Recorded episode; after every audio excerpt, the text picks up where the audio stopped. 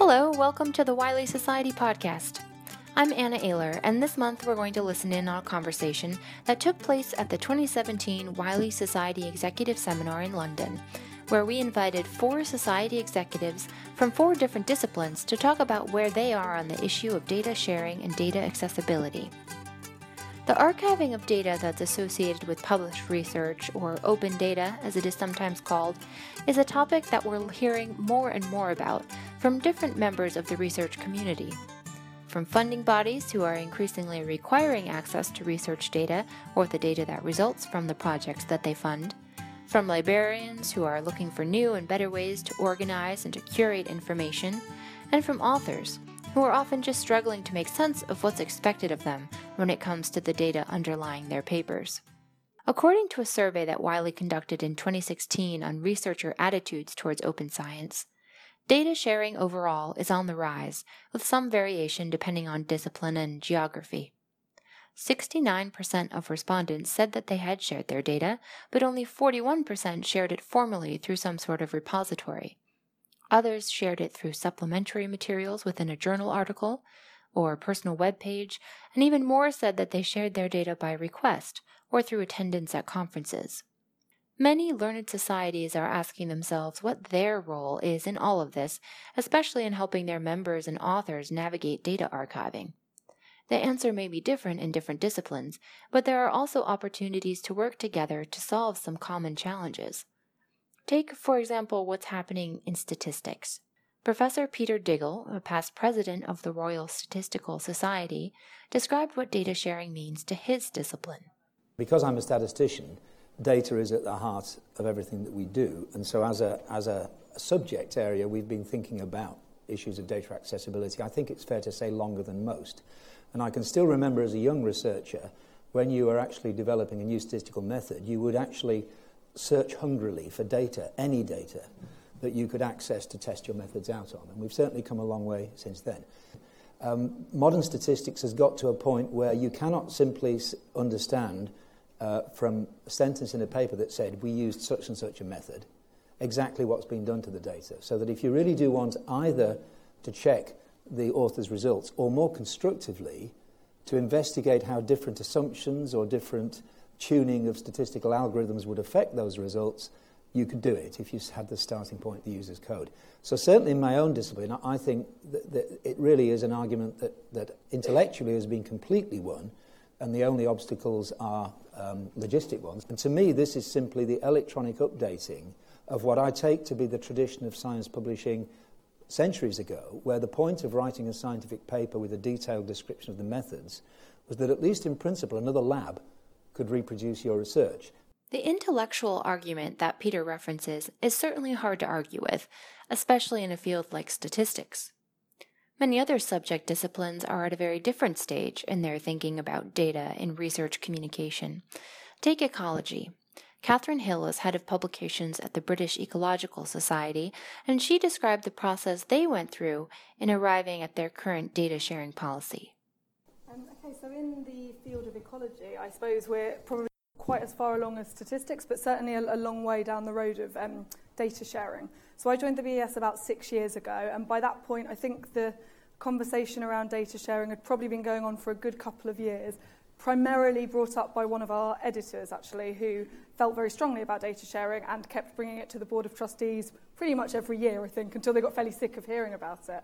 Um, I joined in twenty eleven, and um, shortly after that, we actually agreed to introduce a data sharing policy to the BES's journals.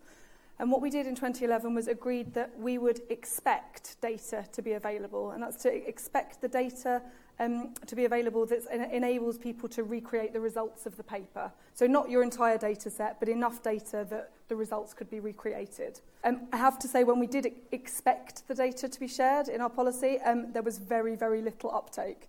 So the expecting was not perhaps as forceful as we would have liked. Um, what we also did at the same time, though, was we agreed to um, to introduce this expecting policy in twenty twelve, and at the start of twenty fourteen to start mandating it. And we made that very clear to our authors right from the start, so they knew that this mandate was going to be introduced in twenty fourteen. I think that was quite an important step in terms of, um, I, I suppose, allowing the community to learn about this and to, to grow while we were um, introducing that step. So rather than a sudden, you know, overnight, you need to archive your data, people were given plenty of warning. Catherine makes a really good point here. Whatever sort of policy you decide to put in place, taking your community along with you throughout the implementation process can be a significant factor in how successful it is. So what do data policies actually look like in practice? Let's listen again to Catherine. Um, from the start of January twenty fourteen, um, the journals all mandated this um, data sharing expectation, and we do enforce that. So in the editorial office, um, every paper that comes in has to have a data accessibility statement, and we do check that the data is available where the authors say they have uh, deposited it. Um, we don't do any further checks than that currently, so the data is not checked for... Um, I suppose we, we don't check in terms of whether the results are reproducible as a result of this data, but we check the data is available and in a suitable repository. The B S also took the decision to financially um, support authors to, to make these deposits in um, Dryad, which is a, a, a subject-based repository um, that we felt at the time and still feel now is the most relevant for the ecological community.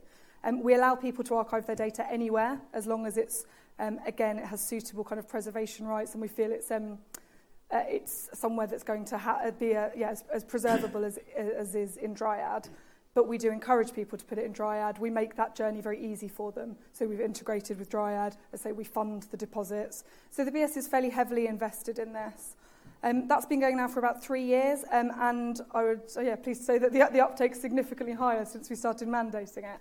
Um, so I definitely think that's something to think about when you're... Um, thinking about introducing your data policies, that you can expect all you like or encourage all you like, but until it's mandated, we certainly didn't see a big change in the community. That's how the British Ecological Society is approaching data sharing. In the field of pharmacology, there's a whole set of challenges around data policies. Here's Chris George, speaking for the British Pharmacological Society. I'm a senior editor for the British Journal of Pharmacology, which exists to publish new and novel mechanisms of drug action. And so some of the things that we battle with as a field is that these are reports that have never been seen before, these are mechanisms that have not been reported before, and so you have the, the dichotomy of novelty versus reproducibility. And the field of pharmacology is absolutely hamstrung by the fact that very few of the actual original research works are reproducible. Something like eleven percent of drugs that are successful at the level of preclinical testing are effective in humans. So there's this huge attrition in the in the pharmacology sector, which largely relates to the reproducibility and the believability of the primary data. So the issue for data sharing for a hard fundamental scientific perspective is also the sharing of resources and reagents that you use to create that data set. So, for example, species specificity, where you got the drugs from, how you used them, the behavioural cycles of any animals that's involved in the research. There is an obligation almost to expand on almost every aspect of that scientific protocol. So you go from the, the submitted paper, which contains a very two-dimensional concision of the research, to this enormous web of resources and people and, and just information that all of the funders will expect you to share. So as a journal, we've discussed the issue of encourage versus anticipate versus expect versus obligation. And really where we are um, pushed, pushed to enact any of those is the fact that we have no technological platform to make all of this information, all of these resources available in a way that our readership and the sort of scientific community would find it to be useful and mineable. And there is no current solution to how we're going to do this, that we know we need to make, say, for example, a neuroscience and a behavioural study where behaviour is influenced over forty-eight hours. How on earth do you make a video trail for forty-eight hours at a certain resolution available to everyone? They'll never download it, they'll never find it, they'll never be able to interpret it. So the big question for us as a journal is the shareability of the data, that's easy to do, the usefulness and the utility of the data, currently that's quite impossible. As Chris says, some of the information that could be considered necessary in order to make different types of research reproducible is incredibly complex. As an author, how do you know what's relevant and what's not? And how do you create methods of archiving that can accommodate many, many different types of information? This is the dilemma faced by the Royal Geographic Society, as described by Doctor Catherine Souch, the Society's head of research and higher education. Geography as a discipline is very diverse in terms of its subject matter and its methodology. So we're transcending sort of the natural sciences through the social sciences, through the humanities. And what that means is that the data that geographers are dealing with, and we publish general geography journals, not subdisciplinary journals, is very va- varied. Um, geographers are at the leading edge of some of the big data, big analytical data, particularly around geographic information. We're dealing with structured and unstructured data, but geographers are also dealing with archival data. They're dealing with individual uh, interviews, with focus groups. So the data is there in many forms. It's not just numbers, it's text, it's images, it's sound, um, and geographers are interested in the spatial patterns associated with that.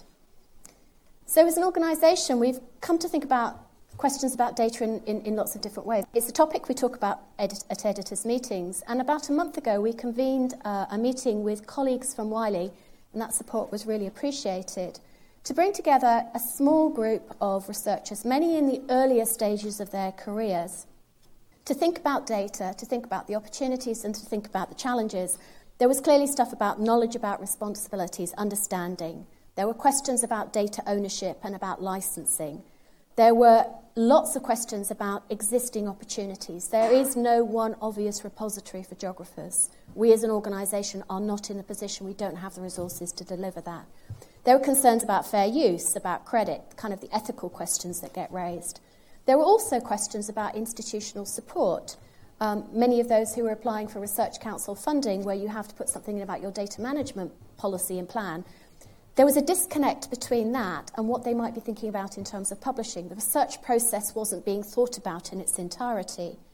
But on the counter side, there was very much an appetite for, for, for data, um, but there were questions about the quality of the data itself, things like version control, things we're used to dealing with in other realms, the absence of standards, the absence of metadata, and particularly issues of discoverability. But I think there's a clear sense of the value of data, and I think there's a clear direction now for us to go about encouraging our, and supporting our community on that particular journey before we're ready to actually put in place the encouragement, requirements, mandates. Doctor Souch raises a lot of the questions that other discipline communities and organizations are also grappling with. There are some big differences around what data means to different subject areas and what their guidance is for what to do with it, how to make it available, where to make it available, and how to make it useful. The good news is that more and more societies and publishers are taking the lead in helping their communities figure out the answers to those questions. In our next episode, we'll hear more from Peter, Chris, and our two Catherines about how their societies are going about tackling these issues and the practical decisions they have had to make along the way. I hope you'll join us again next month. Until then, I'm Anna Ayler. Our editorial advisory group includes Alexa Dugan, David Nicholson, Sarah Fibbs, Mark Robertson, and Nielsen Turner. Our theme music for this episode was provided by Jason Shaw and edited by Dennis Velasco. You can listen to other episodes and learn when new episodes are released by subscribing to the Wiley Society podcast in iTunes. You can also sign up for our mailing list to learn more about what's happening at Wiley and other news and trends in research publishing by going to exchanges dot wiley dot com slash societies.